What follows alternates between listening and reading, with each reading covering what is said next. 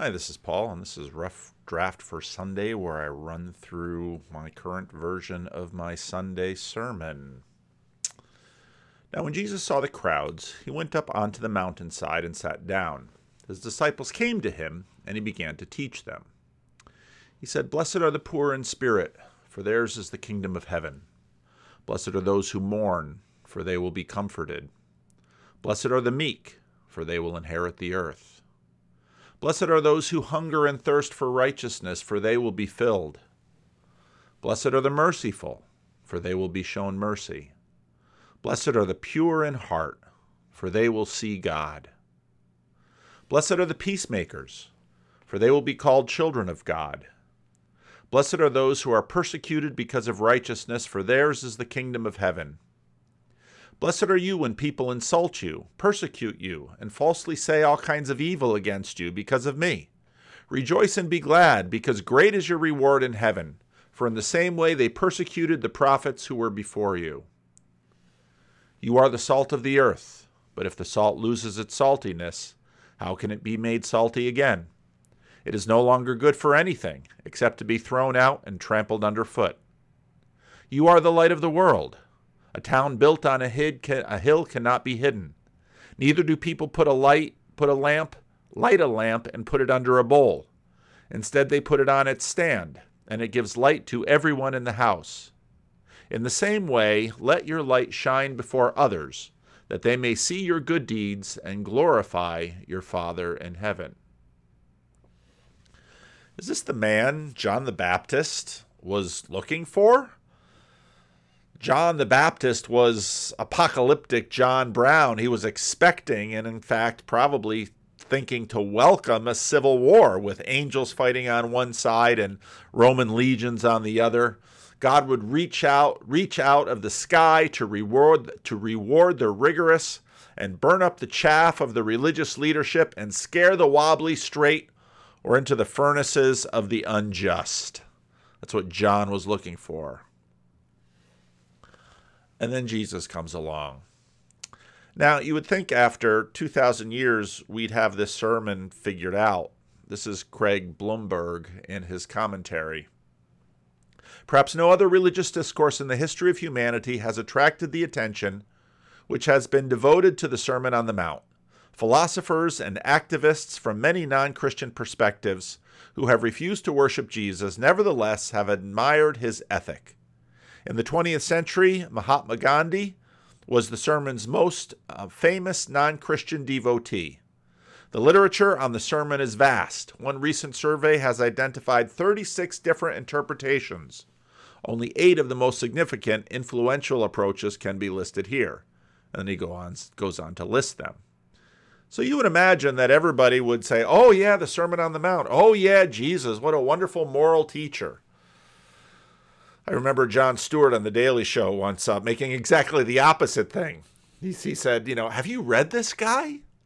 Well, in the 1980s, Virginia Stem Owens, who was a regular contributor to the Reformed Journal and taught at Texas A&M, decided to hand out the Sermon on the Mount to a, a class of students to get their critique of it.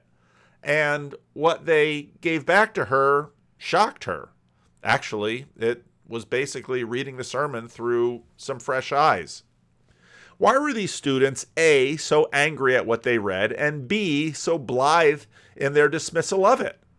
My own introduction to the Sermon on the Mount as a child in Sunday school had been accompanied by pastel poster illustrations of Jesus sitting like a patient Mr. Rogers on a green hillside surrounded by eager pink children.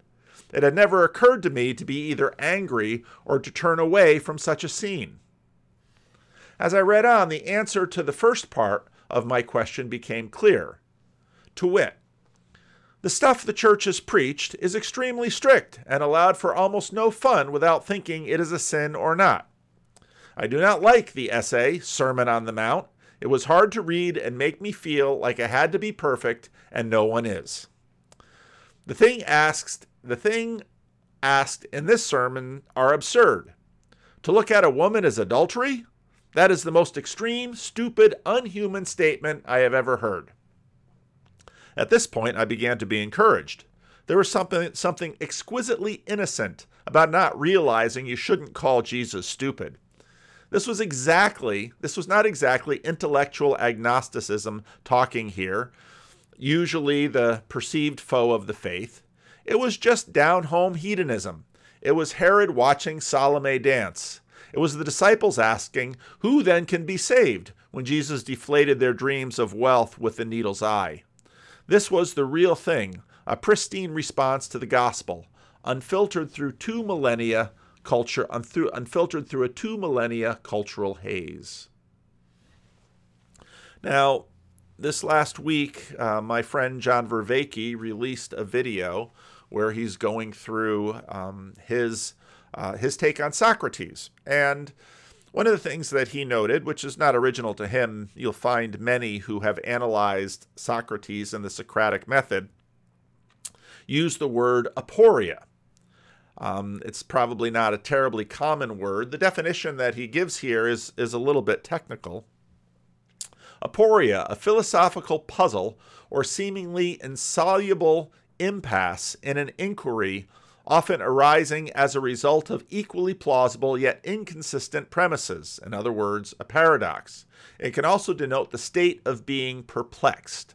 And if you've ever read Socrates and his dialogues, he'll ask people questions about justice, and people will act like they know what justice is. And then he'll ask them another question, and suddenly they're not quite sure they know what justice is. And he'll just keep asking them questions until they get to the point where they're not quite sure they know what anything is. It's it's an unsettling, disorienting, dissonance creating rhetorical method to break the audience's preconception in order to ready them for a new way to think and to be. I think that these beatitudes are aporia that Jesus is using for his listeners.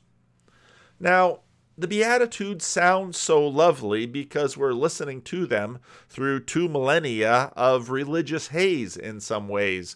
Christian, uh, Christians often read them for their shocking beauty, and they are shockingly beautiful. The haze of two millennia has obscured the shocking strangeness of this text, and I think partly because Christians are often unfamiliar with many passages in the Old Testament. Anyone familiar with the genre would feel the aporia Jesus is producing in his audience. You can find Beatitudes quite often in the Psalms Psalm 1, Psalm 32, Psalm 32, Psalm 33, Psalm 40, Psalm 41, Psalm 65, Psalm 94, Psalm, Psalm 112, Psalm 128, and Proverbs 28. And you can find a few more they're they're they're very common in the Psalms, and um, they're really quite nice and unsurprising. Blessed is he whose transgression is forgiven, whose sin is covered. Blessed is the man who walks not in the counsel of the wicked, nor stands in the way of sinners, nor sits in the seat of scoffers. Blessed is the nation whose God is the Lord, the people whom he has chosen as his heritage. Blessed is he who considers the poor, the Lord delivers him in the day of trouble. Blessed is the man whom thou dost chasten, O Lord, whom thou dost teach out of thy law. Praise the Lord. Blessed is the man who fears the Lord. This is all just general piety and sort of karmic reward. Do good things, good good things happen. Be nice to God and God will be nice to you. Now, there's this other part of the Bible called the Apocrypha that some of you think of when you think about those sometimes slightly fatter Catholic Bibles, and you'll find a good number of Beatitudes there, and, and they basically track the same way. Blessed is the man who does not blunder with his lips and need not suffer grief for sin. Blessed is he whose heart does not condemn him, and who has not given up his hope. Blessed is the man who meditates on wisdom and, who's re- and who reasons intelligently. Blessed is the rich man who is found blameless, who does not go after gold. Blessed is the soul of the man who fears the Lord. To whom does he look, and who is his support? Blessed is he who concerns himself with these things, who lays them to heart, will become wise, and on and on. These Beatitudes are exactly what you might read in the Bible, classics of wisdom literature. Today we could have, Blessed are those who eat well, get good nights of sleep, and um, exercise regularly, for they should have good health and a long life. Just sort of natural wisdom sayings about you'll be blessed if you do these regular, ordinary things that everyone within this context, especially these religious contexts, would say, this is what pays. This is how a good life should be lived. But Jesus' Beatitudes are not the expectations of piety, and they are opposite the expectations of the world. Blessed are the poor in spirit, for theirs is the kingdom of heaven. Blessed are the people who have no spiritual resources left, for they will receive everything that God has to give. Really? Blessed are those who mourn, for they will be comforted. Blessed are the meek, for they will inherit the earth. Usually the meek get the short end of the stick. Neither are they completely out of line, though, with the story of Israel. You'll find versions of these in the Old Testament. Now, Craig Blomberg, I think, really nails it. He calls this inaugural eschatology. Jesus is announcing that God's right side up world is about to enter this upside down world and start the process of making things right.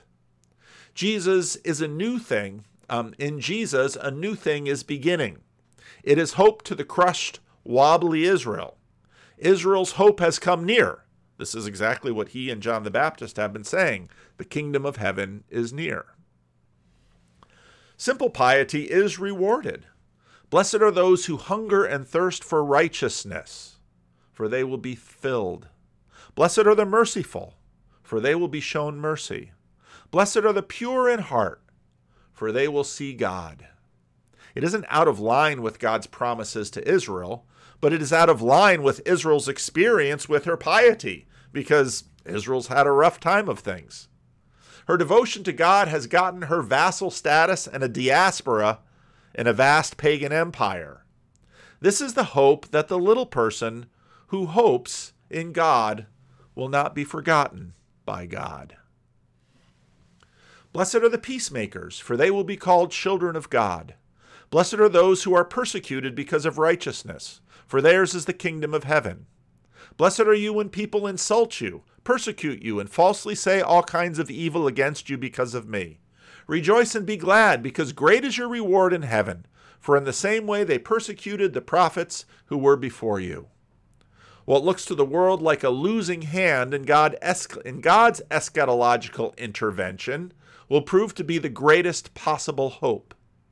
It certainly isn't nature religion where you're expecting, well, outcomes for natural outcomes for natural good behavior, where natural outcomes um, of your choices are proven to clearly be clearly rewarded in the world. It seems more like escape religion because the payoff will come, well, after the breaking of this world order. But then he switches. You are the salt of the earth. If the salt loses its saltiness, how can it be made salty again? It is no longer good for anything except to be thrown out and trampled underfoot. You are the light of the world. A town built on a hill cannot be hidden. Neither do people light a lamp and put it under a bowl. Instead, they put it on its stand, and it gives light to everyone in the house. In the same way, let your light shine before you, that they may see your good deeds and glorify your Father in heaven. He breaks the nature religion frame, or the escape religion frame, and seems to come out as nature religion.